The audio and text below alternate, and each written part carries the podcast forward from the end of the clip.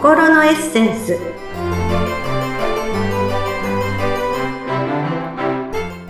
皆様こんにちは。自己開花アドバイザーの中井真理子です。今日もご一緒してくださるのはこの方です。インタビュアーの鈴木沙子です。真理子さん今回もよろしくお願いします。はいよろしくお願いいたします。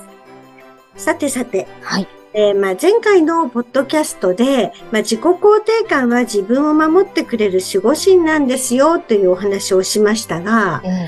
まあ、その時にね、私のまあ、小学校の低学年の時の体験と、それから結婚生活の体験のお話をさせていただきましたが、はい、なぜ私がまあ、そんな過酷な状況にも耐えられるぐらい、まあ、自己肯定感を持てたのかということで、まあ、子供の頃の育てられ方にあったのではないかなと思うんですよね。なるほど。はい。なので、まあ、今回のテーマは、私の自己肯定感が育まれた理由ということでお話をしたいと思います。はい。ぜひそこはお聞きしたいです。ありがとうございます。ええー、どんな風に育まれたんですか、ええー、そうですね。えー、で、まあ私、その自分がその心当たりがあると思われる、えっと、ポイントは3つで、ええ、まず1つ目は、えっと、デパートのおもちゃ売り場なんですね。はい。はい。あの、今ではおもちゃってね、まあ、トイザラスのようなそういう専門のお店とか、ネットなどで買うようになっていますけれども、私が子供の頃はおもちゃを買ってもらうとなると、まあ、それはデパートのおもちゃ売り場だけだったんですね。うんうんうんで、もうデパートのおもちゃ売り場っていうのは、その当時の子供の夢の国のような場所なんですよ。ああ、そうですよね。面白いおもちゃとかね、かわいいとかたくさんあって、もう夢の国なんですね。うん、で、あの、ま、何かの用事で、例えば母と私がデパートに行くってなると、まあ、子供の私は当然ながらおもちゃ売り場に行きたいって言うんですね。うん、あの、周りを見るとね、同じようにおもちゃ売り場に行きたいって言って、あの、言ってるお子さんとかいるとね、もう何言ってんの？ダメだよ！とか言われて、こう泣き叫ぶ子供を引っ張っていくお母さん、何度も私は小さい頃見たんですけど、えー、うちの母は、よっぽど急ぎではない限り、いつもいいよって言ってくれるんですよ。で、しかも、まりちゃん、それじゃあもう一番いいのを選びなさいよ。って言ってくれるわけですよね。ええー、なんて優しいお母さん。で、そういうふうに言ってくれると、まあ子供心に、これはおもちゃを買ってもらえるというふうに、危機としても喜んで選ぶわけですよ。ええー、で、ある程度、こう選んでね、こう、これがいいと思ったものを、こう母のところに持っていくと、あら、まりちゃんいいの見つけたわねって。でもね、ママ向こうでもっと面白いの見つけたよえ、ちゃんと全部見た？って言うんですよね。えー、で、子供ながらに、まあ、一通り見て、まあ、選んでいるので、なんですけど、そう言われると、うん、もしかして見落としたかもしれないな、と思って、えー、そのおもちゃを置いてさらに選びに行くんですよね。えー、で、そのうちまあ疲れてきて、まあ今日はもうどれがいいか選べないって言うと、母は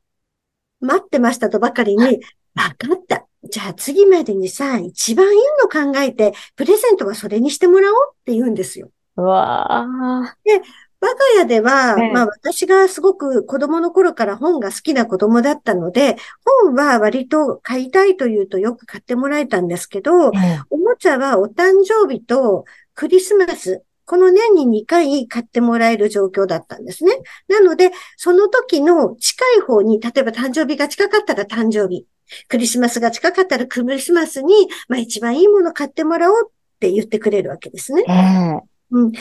その後大概、まあプリンアラモードとか、パフェとか、こうスイーツを食べに行くことが多くて、まあ子供の私にとっては、今日のおもちゃを買ってもらえなかったのは、まあ自分が決めきれなかったからだわと。でも、今美味しいスイーツが食べられて、まあ、次の誕生日とかクリスマスとかにね、まあ、好きなもので一番いいものが買ってもらえるんだ、とウキウキなわけですよ。ああ、なるほど。母は母で、もう、さっきのね、お子さんみたいに泣き叫ぶ子供を引っ張って歩くようなことは一切しなくていいし、しかも、無駄におもちゃを買うこともなく、まあ、手頃なスイーツで手を打てて、お互いにウィンウィンな状況なわけですね。いやー、上手ですね。うまいですね、お母様。うん、ええで、あの、まあ、自分がやりたい。だから、その今回の場合だと、おもちゃが見たいって言ったことを否定せずにさせてくれたってことは、私の自己肯定感を育んだ大きな要因の一つだなと思いました。ええー、なるほど。否定しないというところですね。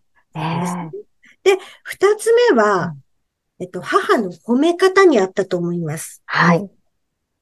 あと、あの、私がですね、小学校低学年の頃から、えっ、ー、と、中学生になるまで英語を習っていたんですけれども、うん、えー、そこで年に2回ほど、その、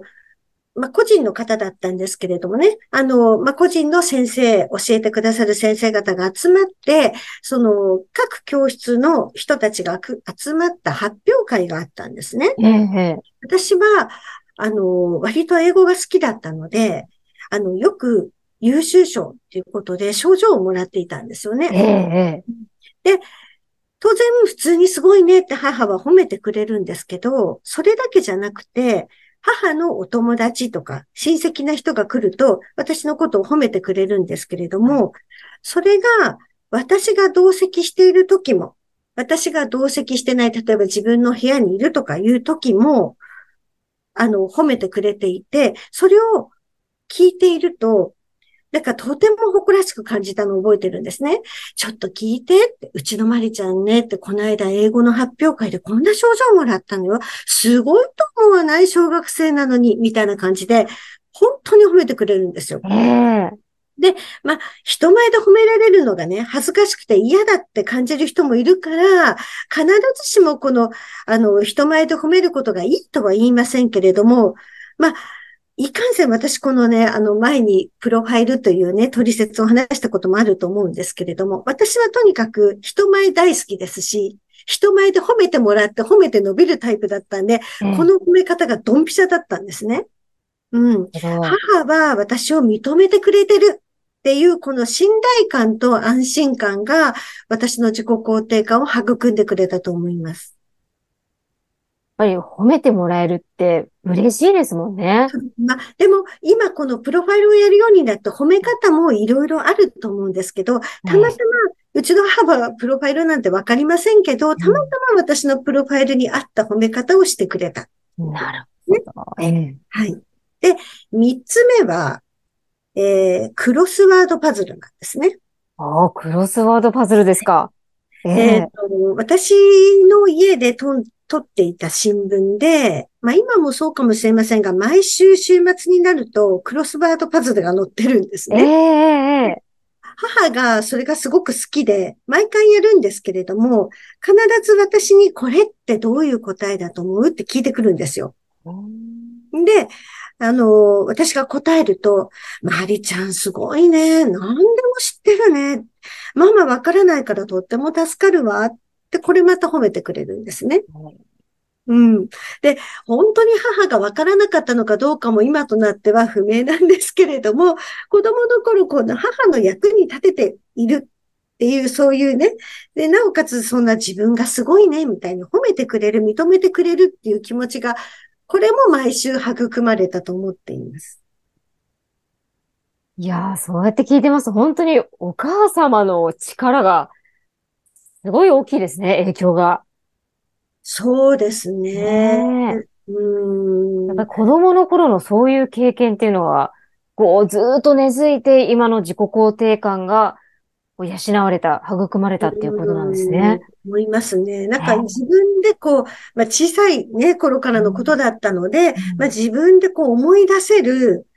その育てられた根っこみたいなところってこれじゃないかなと思うんですよね。で、特に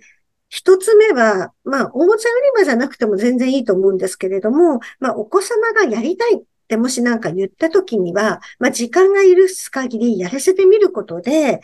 まあ、自分は親に愛されてるとか、自分がやりたいことを認めてくれてるというふうにお子様が感じることによって、まあ、自己肯定感を育むということにはとてもいいことだと私は思うんですよね。えーうん、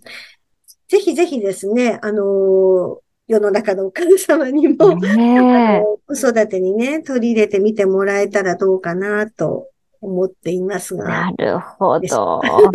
なかなかね、こう時間に追われたりしてるとね、もう早く行くわよってなってしまったり、まあ、あの、結構ね、あの、他の人の前で謙遜して自分の子供を褒めるってことができなかったりとか、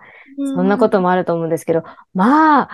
そこはね、思いっきり子供のために褒めてあげるっていうのは大事なことですよね。そうですね。で、まあ、もちろんデパートのおもちゃ売り場の話ですけど、毎回毎回いいよとは言わないんですよ。今日はもう急いでるからダメなのよって言われるんですけど、当然言われてるんですが、でも毎回断られるわけじゃないので、まあ、子供としてもそうか今日は忙しいんだなって思って納得できるし、あとその褒め方はうちの母がまあ、なんて言うんでしょう、裏表のない人だったので、本当に褒めまくるんですよ。本当に心の底からすごいなと思ってるんだなっていうふうに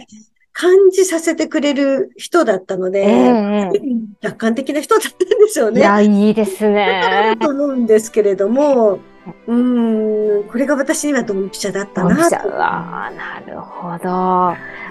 い、今回のお話は子育てのヒントにも非常になるお話でしたね。ありがとうございます。今回は自己肯定感が育まれた理由についてお話しいただきました。はい、マリコさんどうもありがとうございました。はい、ありがとうございました。